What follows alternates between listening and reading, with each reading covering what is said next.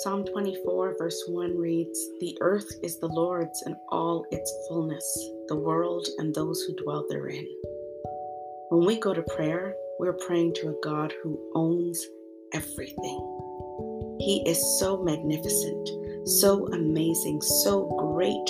All of the earth, all of the world belongs to him, including us, his dear children. And yet in his greatness, the greatest thing he extends to us is his love and his abiding presence. That's why we go to prayer, because we know how big our God is, and we know how present he is always. As the master of the world, of the earth, of all those who dwell, his greatest gift to us is his presence. And even though the world is so big, he spends time thinking about us and our needs, and he is with us at all times. What an amazing thought to know that even though God is so big and so great, everything that concerns us concerns him. We can go confidently to him in prayer, all because of that. So let's do that right now.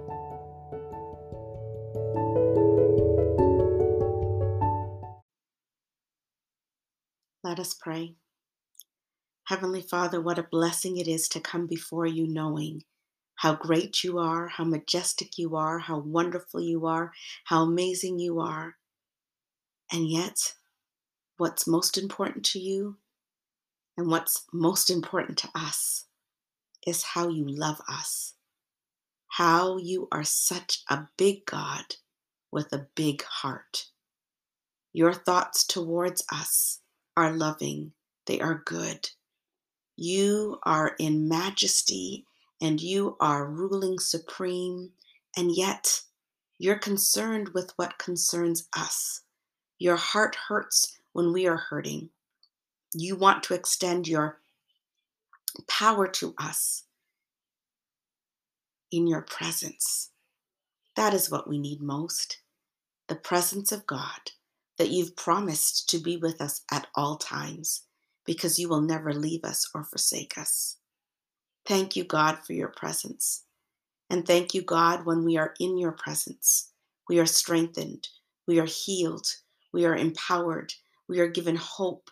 We are forgiven. We are touched by your glory. We have answers. We have direction. We have everything that we need.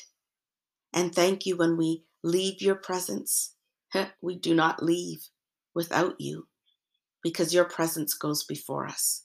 Your presence goes with us.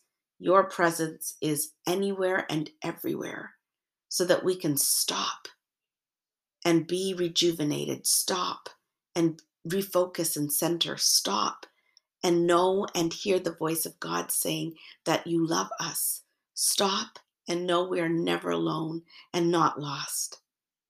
Oh God, we thank you for your ever-abiding presence, and we thank you that the earth is yours and all its fullness, and that as we dwell in this earth, you are with us.